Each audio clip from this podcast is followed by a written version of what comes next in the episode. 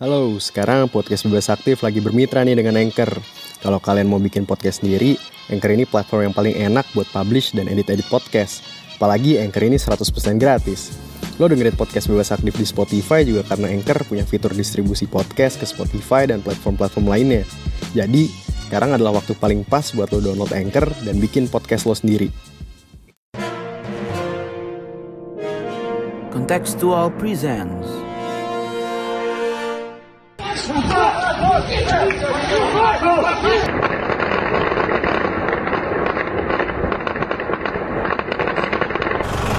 Террористы по-прежнему наносят ущерб государственному и частному имуществу, применяют оружие в отношении граждан.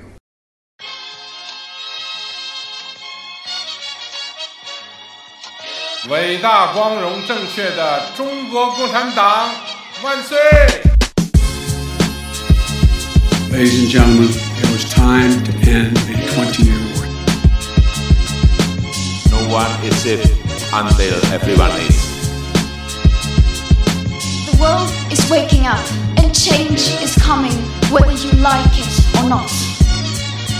Selamat tahun baru dan selamat datang kembali di podcast Bebas Aktif season kedua episode ke lupa gue berapa tapi episode pertama kita di tahun 2022 semoga teman-teman pendengar dan teman-teman podcaster yang ada di sini kita ada berempat udah refresh habis liburan tahun baru dan kali ini tentu saja ada gue Raffi Alif ada juga Ikhlas halo kelas Halo, halo Raf, halo teman-teman. Selamat tahun baru tahun baru. Asik. C- 2022. channel YouTube baru Hey, promosiin aja ya, biar banyak ya viewersnya. boleh nanti video edukasi selain dari YouTube kontekstual juga ya nanti ada betul. dari gue iseng-iseng lah bikin YouTube sendiri boleh dicek aja ikhlas tawazun gitu kan. Keren loh kontennya. Keren loh kontennya. Udah udah gue tonton. Mantap. Mantap. Terus langsung dari Florence ada Farhan Abdul Majid. Lalu Jid. Jam berapa di Yo, sana? halo. Jam masih pagi. Pagi. masih dingin terakhir kita rekaman kan masih dingin di sana tuh Oh masih. Ini tiga derajat nih di luar. lihat dia pakai turtleneck Pakai eh, Mas. Sofwan Mas Sofwan lagi sering pakai turtleneck juga soalnya apa kabar Mas ada Mas Sofwan juga sini. Halo, halo, baik, baik.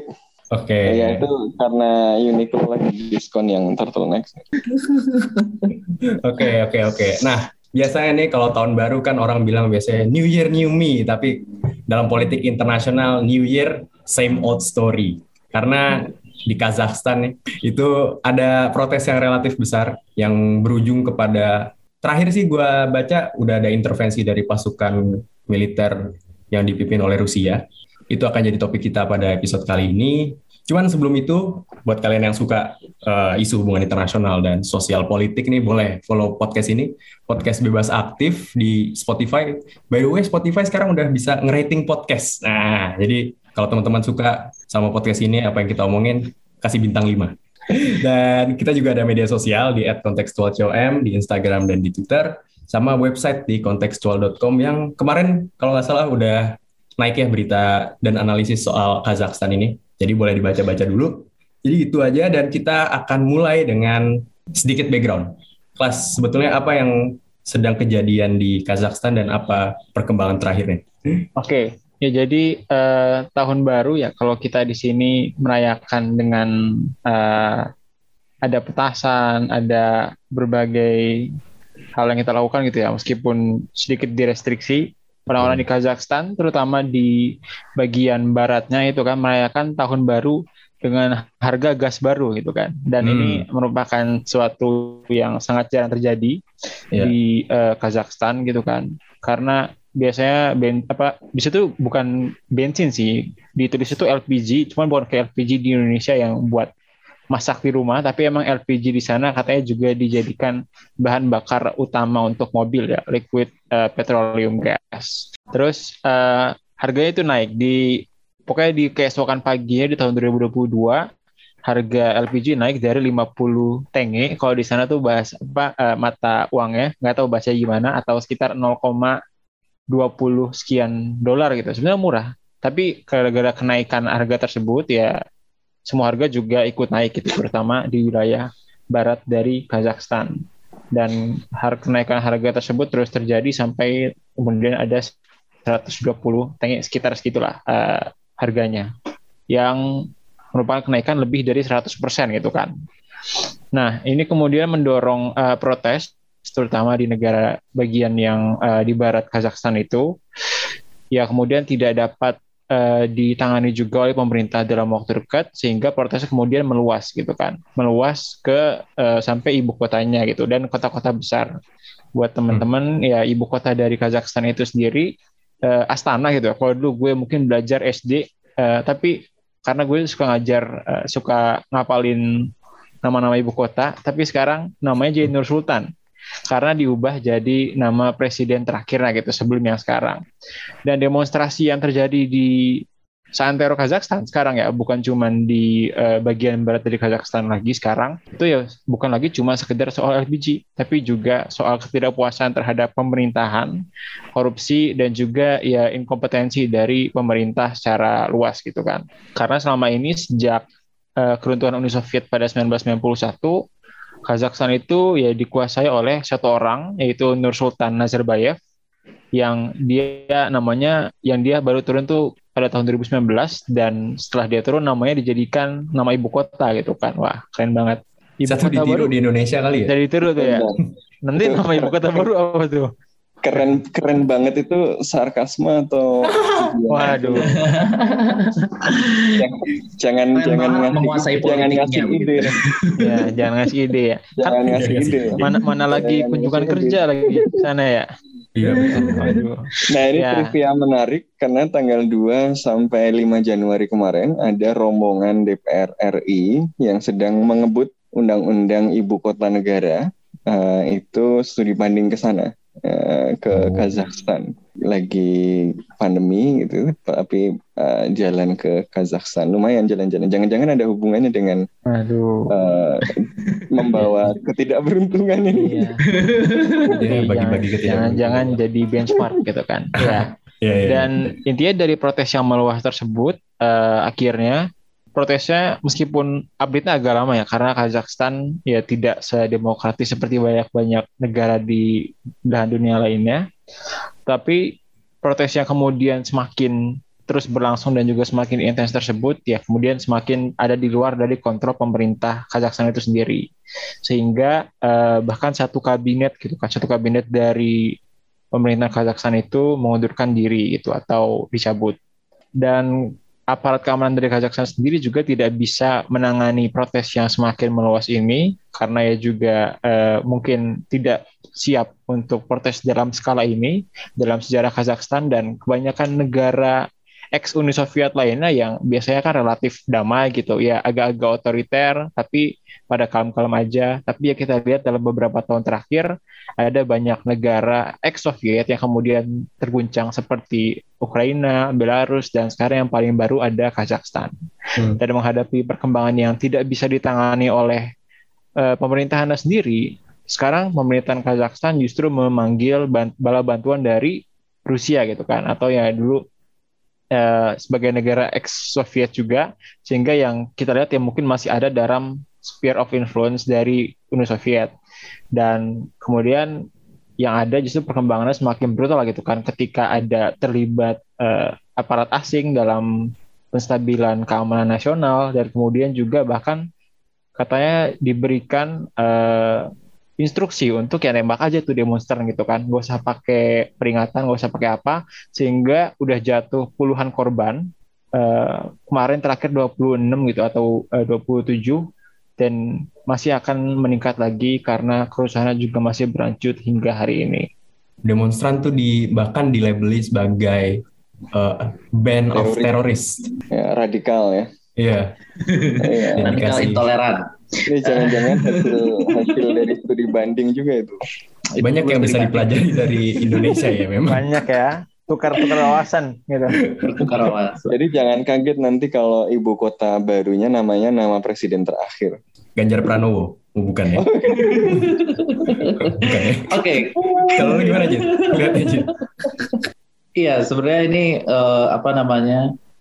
Gejala eh, gejala-gejala yang sekarang sedang berada di Eropa Timur dan di ya negara-negara ex-Soviet begitu ya. Mungkin kalau dulu tahun 2010-an itu ada Arab Spring gitu ya. Mungkin sekarang ini ex-Soviet Spring begitu karena apa namanya uh, ya ini udah menjelang musim uh, semi juga terus apa namanya di sini kan lagi apa namanya di di wilayah-wilayah ex-Soviet ini memang dia tadi udah disebut sama Ikhlas juga rezimnya itu ya bisa dibilang semi otoriter yang uh, biasanya stabil-stabil aja karena stabil-stabil aja bukan karena nggak ada masalah sebenarnya, cuman ya karena ya semi otoriter gimana lah gitu ya. Hmm. Mau bilang masalah juga nggak enak gitu kan. Uh, terus apa namanya? Uh, ya itu jadi gejala yang uh, muncul di sekitaran uh, Rusia saat ini. Tapi itu juga bisa uh, kita lihat ya sebenarnya uh, mungkin juga ini berkaitan dengan uh, meningkatnya uh, in, aktivitasnya Rusia begitu ya. Kan kemarin kan sempat uh, agak sedikit mengancam gitu ya di uh, sekitar Eropa Timur. Sehingga uh, kalau misalkan ini ada kerusuhan begini bisa dimanfaatkan baik oleh Rusia maupun dari negara-negara Barat untuk uh, apa namanya ya seperti biasa lah mantra democratic reformnya di di sini ya. Dan ya memang bisa dilihat kan tadi apa namanya seperti udah dijelasin juga sama Ikhlas ketika Nur Sultan ini kan dia berkuasa dari Soviet runtuh terus Kazakhstan jadi negara sendiri dia presiden sampai baru mundur 2019 kemarin dan yang menggantikannya pun ya bisa dibilang tangan kanannya dia juga karena dulu pernah jadi uh, perdana menteri ketika uh, Nur Sultan ini jadi jadi apa jadi presiden gitu ya. Dan makanya ketika ada ketidakpuasan ya uh, wajar-wajar aja karena dari 2019 pun memang ya meskipun presidennya ganti cuman ya orangnya orang lama lah begitu ya. Nggak hmm. benar terjadi perubahan. Dan uh, apa namanya terkait dengan uh, harga minyak nah ini juga uh, cukup problematik ya. Karena sebenarnya Kazakhstan itu kan salah satu uh, punya oil reserve terbesar khususnya di kawasan Asia Tengah gitu ya. Yeah. dan di, dari zaman kapan tahu gitu yang namanya punya oil reserve banyak itu ya rawan konflik. Karena pasti diincar oleh negara-negara yang uh, punya kepentingan besar.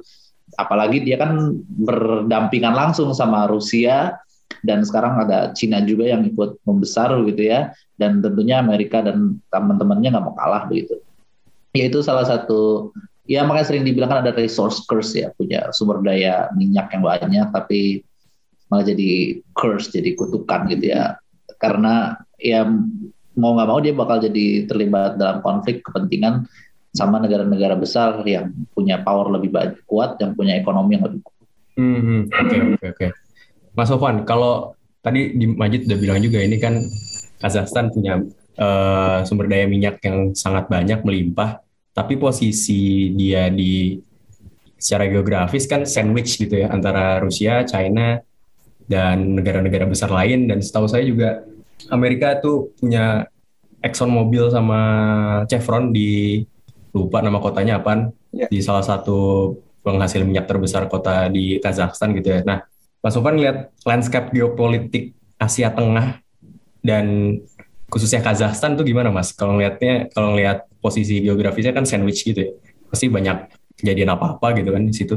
Jadi Kazakhstan ini memang uh, wilayah yang istimewa ya karena seperti tadi dibilang sama Raffi ini terletak di antara Rusia dan Cina hmm. dan di situ ada kepentingan Amerika Serikat yang sangat besar. Uh, jadi uh, ya ini kalau kita bicara tentang uh, geopolitik, ini kawasan ini sering disebut sebagai wilayah terjadinya the new great game ya, uh, hmm. game uh, baru uh, yang akan menentukan uh, ya wajah politik internasional gitu ya.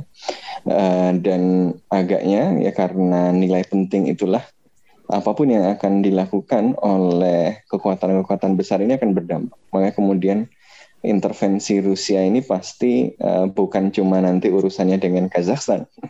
Hmm. Di situ uh, ya dia berbatasan langsung dengan uh, Tiongkok ya, di bawahnya ada negara-negara lain ya seperti Iran, Afghanistan dan macam-macam yang ya tentu kemudian ada investasi Amerika Serikat di Kazakhstan uh, barat ya ada Chevron, ada lalu ada Exxon juga di situ. Jadi ini uh, kawasan yang uh, memang sangat strategis ya. Ya. Kazakhstan itu negara yang nggak punya nggak punya akses ke pantai. Jadi dia landlocked, landlocked kayak Laos gitu kalau di Asia Tenggara, tapi besar. Jadi dia uh, apa landlocked country uh, yang besar sekali bahkan lebih besar dari uh, ya Eropa Barat ya seluruh Eropa Barat jadi wilayahnya besar sekali cuma memang uh, populasinya uh, nggak apa ya nggak banyak banget gitu ya. Ya 19 juta gitu. Ini karena posisi geopolitik yang penting ini kan kita kalau belajar geopolitik dulu kita uh, selalu apa kalau kita belajar geopolitik kan yang kita ingat adalah teori Eurasian Heartland ya. Uh, ya heartlandnya Eurasia. Ya, bahwa ancaman bagi Eropa itu selalu datang dari uh, stepa stepa yang luas di Asia Tengah di, Eurasia ini itu karena uh, dulu Roma jatuh uh, oleh bangsa Han ya di situ lalu dulu ada orang-orang Mongol dan seterusnya Ya maka siapa yang menguasai uh, heartland ini akan menguasai dunia itu kan ya. uh, apa ada geopolitik yang klasik gitu ya. Dan karena dia kemudian membatasi uh, juga siapa yang nanti yang menentukan penguasa heartland tadi. Makanya uh, Rusia dalam konteks ini ya mati-matian memastikan bahwa Kazakhstan itu berada di uh, dalam uh, garis yang selaras dengan Kremlin. Uh, ketika Soviet akhirnya runtuh, ya yang dilakukan kemudian uh, ya udah suka-suka deh gitu siapa yang mimpin kan, yang yang mimpin kemudian adalah orang yang punya hubungan kuat juga dulu dengan Soviet dan masih punya hubungan kuat dengan Rusia juga kan. Jadi si uh, apa Nur Sultan ini dulu adalah pejabat Partai Komunis uh, Rusia, eh Partai Komunis Soviet ya, Partai Partai Komunis ya.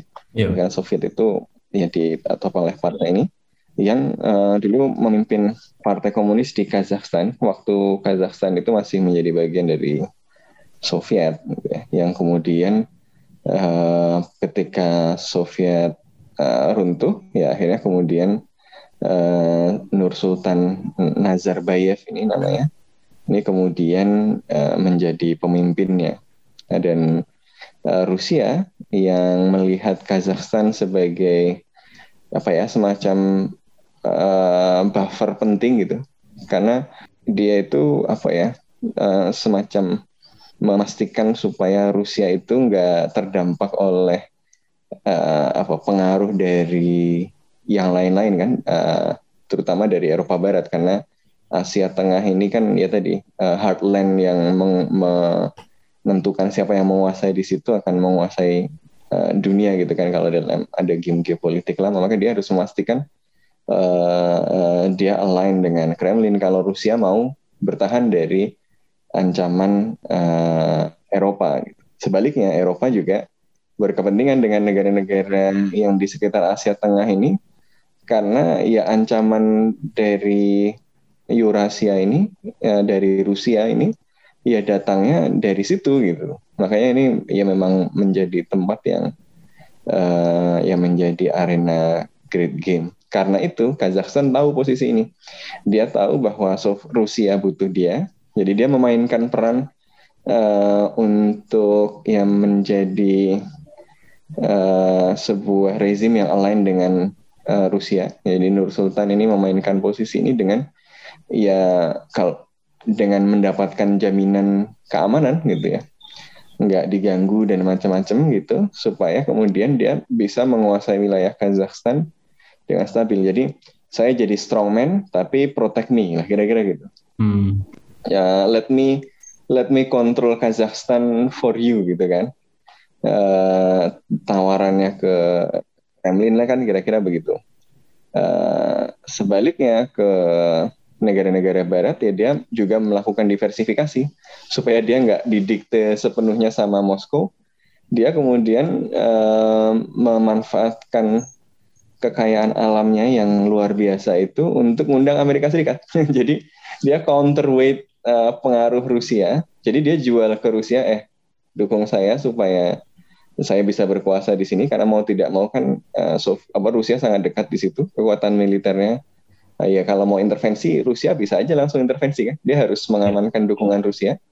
Tapi di sisi lain dia nggak mau didikte sama Rusia. Jadi dia kemudian melakukan counterweight dengan uh, atau kalau bahasa nya hedging gitu ya dengan kemudian uh, memberikan investasi yang besar juga kepada negara-negara barat termasuk uh, Amerika Serikat ya di uh, wilayah Kazakhstan bagian barat. Makanya Amerika Serikat nggak terlalu rewel tuh. Iya, iya, Beda sama Belarusia, uh, sama negara-negara Eropa Timur lain yang Amerika Serikat nggak dikasih banyak investasi. Mereka rewel, Amerika Serikat rewel biasanya sama sama rezim otoritarian. Kazakhstan ini juga otoritarian, uh, tapi Amerika Serikat kan diem-diem aja tuh, ya kan? Maksudnya uh, kayaknya nggak banyak ribut gitu sebelum-sebelumnya. Kenapa ya? Karena dia banyak banyak kontraknya juga di situ gitu. Dapat jatah preman, jatah preman. Lumayan lah gitu. Lah, diem aja lah dulu gitu kan ada proyek Chevron, ya, Exxon situ gitu. Jadi uh, nah masalahnya adalah uh, dinamika ini berkemungkinan merusak keseimbangan itu. Ya kan? Karena uh, selama ini Rusia semua orang tahu bahwa uh, rezimnya di Kazakhstan ini align dengan Rusia gitu dan uh, ya nggak masalah dengan itu memang that's the way it is gitu kan untuk menjaga stabilitasnya. Tapi ceritanya lain kalau Rusia masuk langsung ke kawasan ini. Kalau tentara Rusia masuk langsung ke kawasan ini, ya artinya jangkauan militernya uh, akan bersentuhan langsung dengan negara-negara lain kan. Dia berbatasan dengan Xinjiang loh. Dia berbatasan dengan wilayah yang uh, apa ya yang dipandang sebagai kan, apa ya pusat ancaman keamanan internal di Tiongkok loh gitu. Di Kazakhstan Barat ada kepentingan Amerika Serikat loh gitu. Apakah Amerika Serikat akan diam saja membiarkan uh, kehadiran Rusia yang lebih besar di wilayah yang sangat vital bagi sumber energi? Nah ini yang yang kita akan uh, lihat gitu ya. Jadi reaksinya seperti apa. Di sisi lain Rusia juga sangat cepat responnya karena ya tadi seperti dibilang ini ini kalau dalam kacamata Rusia yang agak paranoid gitu ya setelah Ukraina kemudian Belarusia kok tiba-tiba ada di Kazakhstan ini pasti ada yang main-main nih gitu uh, ini color revolution lagi nih gitu ini revolusi berwarna lagi nih gitu kan dulu kan revolusi apa revolusi apa gitu hmm. kan yang yang membuatnya mungkin bereaksi juga dengan dengan sangat cepat ya. Uh, bukannya baru beberapa hari yang lalu uh, baru ngancem doang gitu ya. Ini hari ini udah turun, uh, udah benar-benar dilakukan. Gitu. Padahal kalau kita lihat di kasus Ukraina saja uh, pembangunan tensinya itu lama gitu. Uh, iya, ya, tarik ulurnya ya, tarik ulur kepentingan cepat sih. Nah, ini terutama mungkin karena ya karena pemerintah Kazakhstan sendiri yang yang meminta dan dan darurat mereka memframe-nya sebagai sesuatu yang darurat gitu ya. Uh, ya tapi ada banyak kemungkinan ini dan uh, ceritanya tidak akan hanya soal Kazakhstan saja. Ini akan punya konsekuensi ke kawasan yang lebih luas dan bahkan mungkin ke politik uh, internasional, ke sistem internasional. Ya, uh, kalau menurut gue keterlibatan Amerika Serikat gitu kan dan aktor uh, eksternal lainnya gitu ya selain Rusia itu juga menjadi penting dalam uh, beberapa dinamika belak kebelakangan ini di negara-negara ex-Soviet gitu kan. Kalau menurut gue kayak di Ukraina gitu kan, kan Ukraina dulu juga tahun 2014 ya ada protesnya sendiri bukan cuma sekedar karena masalah dalam negeri kan, tapi itu karena presiden waktu itu dia menyetop uh, apa namanya diskusi untuk masuk ke Uni Eropa gitu kan, dan itu makanya dulu protesnya namanya Euromaidan gitu, hmm. dan uh, akhirnya kayak tadi sempat disinggung juga di uh, Ukraina dan juga Belarus ya akhirnya ba lebih banyak ada lebih kenceng gitu Barat ngomongnya kan. Dan itu to some extent misalnya kayak dalam kasus uh, Ukraine yang sekarang juga kemudian diajak buat join NATO itu menjadi penting gitu kan. Dan uh, dan pergantian rezim di uh, nasional juga menurut gue itu bisa kita perhatiin. Kalau yang presiden di Ukraina kan karena demonstrasi yang nggak kalah besar juga ya di Kazakhstan akhirnya justru presidennya itu mundur ya dan dia kabur lewat naik helikopter apa kalau nggak salah gitu ke ke tempat yang aman gitu. Dan akhirnya bisa terpilih presiden yang baru sekarang. Tapi kan dinamika itu nggak berlaku dengan sama gitu kayak di Belarus masih tetap sama dan juga di Kazakhstan kita lihat pemerintahannya masih bertahan gitu. Dan mungkin dinamika itu yang akan lebih menentukan kira-kira ujungnya dari protes ini tuh ke mana sih? Apakah nanti emang bakal bisa membawa perubahan dari rezim paling enggak di negara sendiri kayak di uh, Ukraina atau juga enggak gitu? Justru uh, pemerintahnya yang bebal dan dia bisa terus bertahan. Bahkan kalau yang Kazakhstan ini dia nggak malu-malu kan untuk minta bantuan dari Rusia ketika ya dia tahu emang posisinya itu sekarang lagi lemah gitu. Kalau protesnya terus berlanjut uh, kayaknya nggak uh, nggak akan bisa bertahan. Dan selain itu gue juga ngeliatnya protes agak uh, gimana ya? Maksudnya kan nggak ada satu unified unified uh, yeah. apa namanya demands gitu kan. Pengennya yeah. apa sih gitu kan? Kan kita kalau demonstrasi apalagi di Indonesia kenal kayak gitu lah. Sebagai mahasiswa demonstrasi tuntutannya Mantap. ini ini ini gitu. Betul. Nah dan juga nggak nggak yang jadi nggak satu elemen aja gitu lah. Sebenarnya tujuan dari protes ini yang meluas ini dan yang udah uh, violent sehingga kemudian ada banyak korban jatuh ujungnya tuh pengen kayak gimana gitu loh. Jadi itu yang kurang jelas. Kecuali paling hasil akhirnya adalah pergantian rezim gitu atau turunnya dari pemerintahan yang sekarang which is unlikely karena uh, sejauh yang gue lihat sekarang ya karena ya akhirnya pemerintahannya minta bantuan dari Rusia. Sementara itu untuk bisa dapat dorongan buat jadi lebih demokratis misalnya atau lebih apa itu kan butuh uh, mungkin ya di satu sisi dorongan dari uh, Amerika Serikat dan sekutu-sekutu di baratnya juga. Hmm. Jadi maksud dinamika dinamika dari protes dan yang ada di Kazakhstan ini menurut gue ya kurang ada kurang promising dalam waktu dekat gitu. Kalau kemudian uh, tidak dapat membawakan hasil yang jelas. Halo, sekarang podcast Bebas Aktif lagi bermitra nih dengan Anchor. Kalau kalian mau bikin podcast sendiri, Anchor ini platform yang paling enak buat publish dan edit-edit podcast. Apalagi Anchor ini 100% gratis. Lo dengerin podcast Bebas Aktif di Spotify juga karena Anchor punya fitur distribusi podcast ke Spotify dan platform-platform lainnya. Jadi, sekarang adalah waktu paling pas buat lo download Anchor dan bikin podcast lo sendiri. Iya, apa namanya? Mungkin ini karena lebih reaksioner aja karena ya harga yeah. minyak naik, harga minyak naik, harga bahan pokok naik, jadi orang-orang protes. Tapi ya protesnya cukup ini ya cukup agak rusuh juga kalau dia lihat. Tapi ya mereka memang bukan ya tadi yang seperti Ikhlas bilang nggak terlalu tersistematis seperti demonstrasi di Indonesia misalnya yang punya tuntutan yang seperti apa yang sampai misalnya reformasi gitu ya reformasi jadi demokratis ya mereka enggak mungkin juga karena belum ada momen yang buat mereka dapat dukungan dari negara-negara barat yang kuat hmm. sehingga bisa menuntut adanya demokratisasi yang lebih luas di sana ya Mm-hmm. Karena kan demokrasinya ya sekarang demokrasi tempelan aja gitu kan. ada parlemen ada gitu. ada pemilu ada, pemilu ada. Tapi ya, dia yang berkuasa ya dia lagi, dia lagi.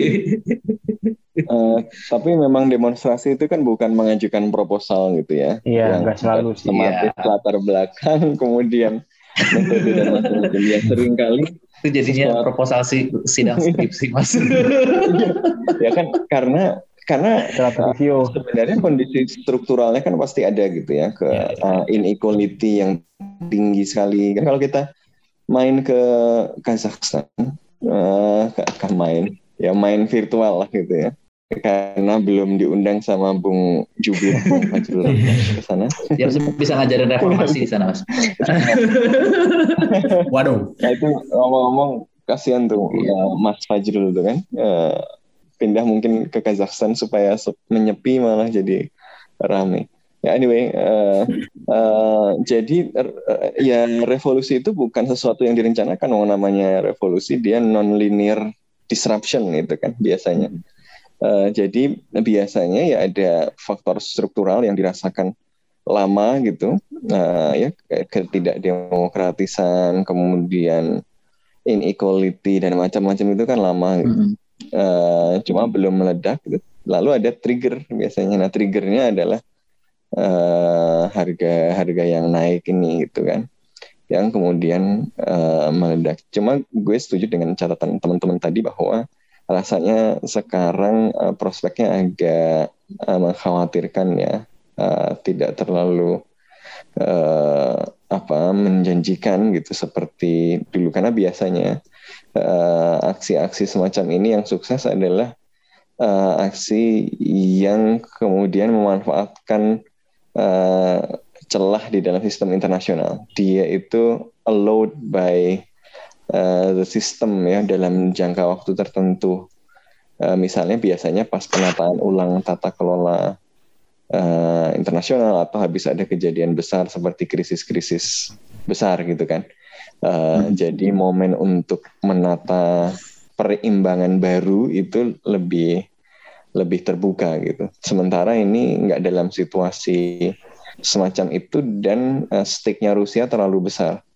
Kalau yeah. liberalisasi uh, di Kazakhstan terjadi, kemudian ada demokrasi, kemudian pemilihannya uh, lima tahun sekali presidennya ganti, ya Rusia uh, uh, nggak merasa aman gitu. Lebih aman dia naruh orang orang kuat yang bisa menjamin bahwa Kazakhstan nggak akan gangguin Rusia, bahwa Kazakhstan akan align dengan Kremlin. Uh, udah yang penting uh, apa pegang satu orang itu aja gitu daripada megang banyak orang gitu kan. Uh, nanti harus nanti uh, kalau demokrasi di Kazakhstan ya dia harus lihat yang kuat siapa gitu kan dia harus invest ke sana siap berapa invest ke sana berapa gitu kan Nanti iya. lebih repot gitu jadi Rusia uh, tidak ada insentif bagi Rusia untuk kemudian membiarkan liberalisasi politik di uh, Kazakhstan ya apalagi uh, kalau liberalisasi politik di Kazakhstan ya yang sangat dekat dengan Rusia uh, lebih jauh lagi nanti kalau orang menuntut hal yang sama di Rusia gimana gitu kan. Jadi harus di stop mm-hmm. uh, sebelum merembet ya kan. Jadi stake-nya Rusia itu besar sekali ya. Pertama soal ya dia nggak mau uh, Kazakhstan lebih sulit dikendalikan karena itu wilayah penting buat dia. Kedua ya kalau ada liberalisasi di situ bisa menular gitu uh, ke Rusia bahaya gitu kan. Di sisi lain yang ketiga kemudian uh, faktor Amerika Serikat. Amerika Serikat nggak ada insentif untuk membela demokrasi di situ gitu karena dia dapat konsesinya juga dari rezim yang berkuasa kan dan dia tidak terdampak langsung oleh apa yang uh, kemudian uh, ada di situ. Berbeda dengan Ukraina gitu ya yang berbatasan langsung dengan uh, uh, negara-negara sekutunya di NATO.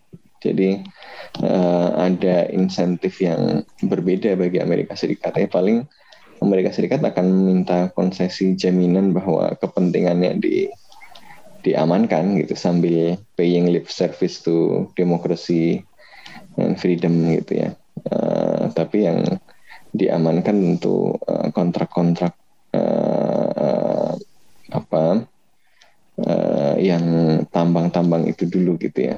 Uh, ya meskipun kita belum tahu juga ini dengan Amerika Serikat sekarang sedang apa sedang memperingati setahun penyerbuan Capitol ya kan yep. semangat mempertahankan demokrasi kan sedang tinggi jadi mm-hmm.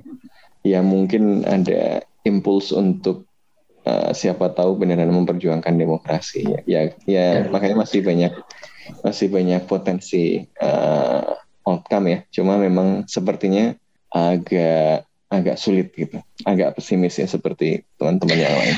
Ya soalnya kalau dilihat juga dari kondisi internasional lagi kurang mendukung juga untuk demokratisasi ya karena di Barat sendiri kan sekarang demokrasinya juga sedang mengalami regresi gitu ya disebut democratic regression. Sementara kalau kita lihat dari sebelum-sebelumnya misalnya Indonesia ketika demokratisasi tahun 98 itu kan uh, presiden demokratik lagi, wave yang ya, tiga lagi ya, inersia demokrasi gitu ya. Iya. demokratisasi. Sekarang inersianya ke arah sebaliknya gitu. Iya, malah negara demokrasi pun sekarang sedang terancam gitu ya kayak kayak tadi yang apa di Amerika ada riot tahun setahun yang lalu di Eropa Barat juga sekarang kan sedang dibilang demokrasi sedang mengalami regresi. Jadi uh, mereka in, apa intention dari negara-negara yang dibilang uh, penjaga demokrasi pun lagi lagi kurang kuat untuk mendemokratisasi negara di luar uh, di luar mereka di dalam mereka sendiri lagi masalah itu. Demokrasinya kurang kurang berjuang itu. Demokrasi perjuangan itu kurang. Iya. tapi tapi tapi kalau udah ada intervensi militer gitu ya, bukannya the stakes juga high buat Amerika atau negara barat nah, exactly. di area itu ya? Maksudnya Makanya kita, ada demokratisasinya berdasarkan karena ada kepentingan itu geopolitik. Betul. Jadi kemungkinan lain ya tadi tergantung skalanya tadi Rusia ngapain tuh di situ gitu, sejauh apa di situ? Oke. Okay. Uh, kalau kemudian dipandang mengganggu kepentingan Amerika Serikat ya ya mungkin gitu. Cuma masalahnya eh, nggak uh, ada ke kelompok oposisi terorganisir yang lama yang bisa dipersenjatai gitu di di Kazakhstan gitu nggak hmm. kayak di hmm. negara-negara lain yang uh, kemudian Amerika Serikat kan kayak kalau dulu di Afghanistan kemudian bisa pinjam bisa ya. mendukung dengan mendukung mujahidin gitu karena ada oposisinya kan tapi kalau di Kazakhstan kan uh, nggak nggak ada gitu uh, ada kecil kelompok kelompok eh, kelompok-kelompok yang kalau versi pemerintah Kazakhstan ya dituding, dituding sebagai teroris tadi kan. Kebanyakan yeah. berafiliasi dengan uh, Hizbut Tahrir ya. Uh, dulu kapan itu uh, banyak ditangkapin. Atau dan beberapa kelompok-kelompok Islamis uh, juga gitu. Tapi ya kayaknya susah kan Amerika Serikat main. Sekarang ini bukan Cold War yang Amerika Serikat main dengan uh, mendukung mujahidin gitu kan hmm. uh, dengan pengalaman-pengalaman uh, yang setelah itu uh, kayaknya ya Amerika Serikat nggak kalaupun Amerika Serikat mau dia mau main dengan apa gitu. Hmm.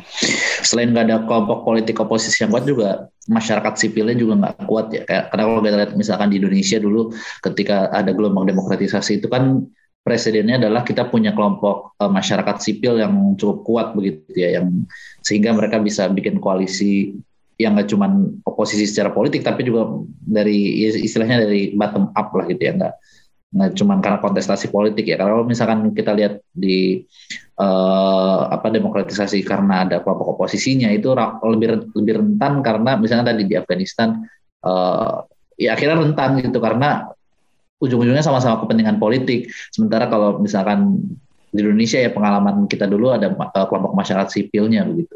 Oke okay, oke okay, oke okay. menarik. Yang gue baca-baca dari beberapa media gitu ya. Ini uh, unrest di Kazakhstan ini ada dua sisi mata uang, khususnya dari perspektifnya Vladimir Putin gitu ya. Di satu sisi ini menunjukkan bahwa kepemimpinan strongman yang dekat dengan Rusia kayak di Ukraina, di Belarus, sekarang di Kazakhstan itu udah uh, kasarnya bisa digoyang lah gitu, bisa digoyang. Artinya nggak mustahil untuk dijatuhkan. Bahkan di Ukraina jatuh dan Ukraina semakin dekat ke Eropa kan gitu. Tapi di Belarus kayaknya masih aman nih si Lukashenko. Nah di Kazakhstan ini kita nggak tahu kayak gimana. Tapi di sisi lain ini kan jadi seperti apa ya opportunity gitu ya buat Vladimir Putin untuk kembali mengexercise sphere of influence-nya di negara-negara Asia Tengah dan tetangga-tetangganya ini negara-negara pasca Soviet ini. Kelas kalau kalau lu jadi Vladimir Putin gitu ya, Vladimir ikhlas me, naik kuda gitu, telanjang dada naik kuda botak gitu. Kalau lu kayak gitu kelas. Lu Vladimir, lihat, Vladimir ikhlas Ulyanov Lenin ya. Ulyanov. Bayangin aja coba. Waduh.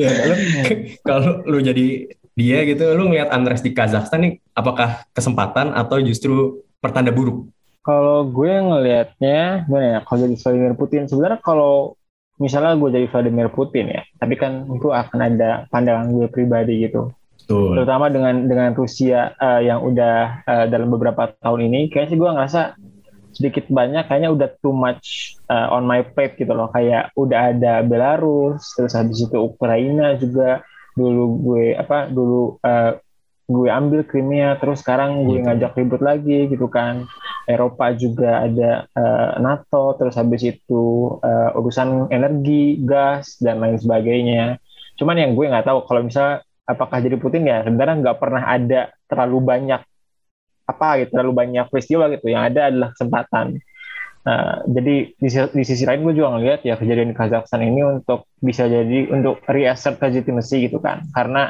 ya di negara-negara ex-Soviet bukan cuma Rusia doang yang bermain, ada ya ada kita lihat tadi berbatasan dengan Cina juga, ada pengaruh Amerika Serikat juga.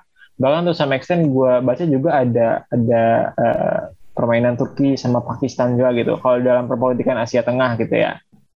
Dan ini bisa jadi ya waktunya untuk reassert legitimacy. Toh nggak banyak-banyak banget yang di deploy tentaranya, eh aparatnya cuman berapa ribu dibandingkan 2500 yang di- kalau nggak salah. 1.500 kan dibandingkan yang di Ukraina sampai 100 ribu yang di perbatasan gitu kan. Jadi ya it's always worth a shot sih menurut gue. Tapi uh, sebenarnya Putin ini harusnya bisa manfaatin karena eh, Amerika dan Eropa itu kan lagi shiftingnya ke Indo-Pasifik. Iya. Da- Dan, yang dilihat ancaman utamanya sekarang Cina udah bukan Rusia lagi. Jadi dia bisa eh, menyibak api dalam sekam karena karena eh, fokusnya negara-negara Barat itu sekarang ke Cina, Rusia ya dianggap udah nggak terlalu ini. Makanya beberapa analis politik kan bilang udah ngingetin gitu ya, hati-hati gitu ya, jangan terlalu ini ke Cina karena Rusia itu masih kuat loh. Ya meskipun diem-diem aja kan, ya Putin kan diem-diem tapi Bukannya bukannya kemarin Biden tuh sempat teleponan ya sama Putin? Sempat Soal- sama semuanya juga. Oh sama semuanya, yang kayak saling ancam gitu, jangan, jangan macem-macem loh gitu-gitu. Iya iya itu itu. Iya makanya karena ya mungkin mereka, itu karena dia mau fokus ke Asia gitu ya Asia apa Asia Pasifik. Membangun hubungan yang baik gitu sama Uh-uh. Rusia. Terus ya, ya, juga kalau dulu zaman Soviet kan ada salah satu strategi mengendalikan Soviet kan rapprochement dengan Cina ya dengan pingpong diplomasi itu. ah, Iya. ya, di approachment. Nah, jadi dipecah tuh blok timur dengan Bener eh, yang satu dibaik-baikin gitu. Buat menjinakkan Cina baik-baikin Putin. Agak susah kayaknya sih. Agak susah ya. Eh, Ya tapi mem- sebenarnya kalau dibilang Raffi tadi apa ya kesempatan untuk reassert enggak juga sih ya. Enggak. Kalau harus assert dengan tentara itu itu memunculkan cost gitu loh. Maksudnya tanpa sebelumnya tanpa tentara sudah align kok gitu. Eh, sekarang terpaksa harus pakai eh, tentara harus intervensi langsung itu kan sebenarnya eh, bad situation gitu ya eh, untuk eh, Rusia gitu. Jadi ini lebih ke lebih ke manajemen krisis saja. Ya. Eh, jadi kalau jadi Putin sih nggak happy juga ya. Eh, Bukan plan awalnya gitu ya. gitu. Tapi eh, yang kayaknya penting di garis bawahi memang eh, tadi ya, ini eh, sesuatu yang akan punya konsekuensi tidak kecil, tidak hanya ke Kazakhstan, walaupun prediksi kita sih eh, kemungkinan besarnya akan kembali ke status quo gitu. Ya. Ya. Eh, tapi status quo-nya fragile, eh, status quo yang harus ditopang dengan eh, ya backing yang lebih kuat gitu ya dari eh, Rusia yang itu akan menimbulkan situasi tidak nyaman sih di di Kazakhstan sendiri maupun di eh, wilayah yang lebih luas ya. Amerika Serikat akan eh, lebih eh, khawatir dan mungkin menyiapkan juga ke depan seperti apa Cina juga pasti jaga-jaga kemudian eh, ya kelompok-kelompok oposisi yang kalau sekarang masih belum terorganisir tapi kematian puluhan orang itu kan Betul. eh, pasti memunculkan sesuatu gitu. Eh, nanti akan ada sangat mungkin misalnya kemudian ada sesuatu yang lebih terorganisir dalam jangka yang lebih panjang dan seterusnya jadi eh, apa ya ini satu episode baru dan kita belum tahu episodenya akan sampai berapa episode gitu yang kita harapkan adalah ya semoga hasilnya terbaik untuk rakyat Kazakhstan dan untuk kita semua ya korban semoga eh, bisa diminimalisir gitu ya Oke, pertanyaan terakhir untuk Majid. Jid, gimana? What's next for Kazakhstan? Selanjutnya ya kalau eh, seperti yang tadi bilang Mas Sofon karena kemungkinan terbesar adalah bertahan pada status quo adalah ya bagaimana mereka bisa kembali membujuk Rusia biar nggak terlalu apa namanya kalau mau ikut campur ya jangan terlalu kelihatan gitu ya biar Amerika ntar nggak terlalu reaktif. Sementara juga tetap uh, bye-byein Amerika biar ya biar mereka tetap stabil lah rezimnya. Rezimnya stabil kan jadi ya masyarakatnya nggak terlalu banyak nggak terlalu banyak protes. Ya mungkin dengan cara misalkan uh, harga minyak diturunkan gitu ya jadi iklan kampanye lagi gitu kan. Tuh. naikin dulu terus taruh turunin lagi gitu kan bisa. Atau Tuh. ya misalkan bisa juga dengan apa namanya mereka kasih subsidi yang lain. Ya kemungkinan sih begitu karena inginnya bertahan pada status quo karena ya itu yang paling menguntungkan kalau mereka mau berubah. Masih belum jelas kan siapa yang bakal gantiin. Karena tadi dibilang nggak ada oposisi yang kuat nggak ada masyarakat sipil yang kuat jadi ya begitu Oke, oke. Kelas berarti demokrasi masih jauh dari Kazakhstan.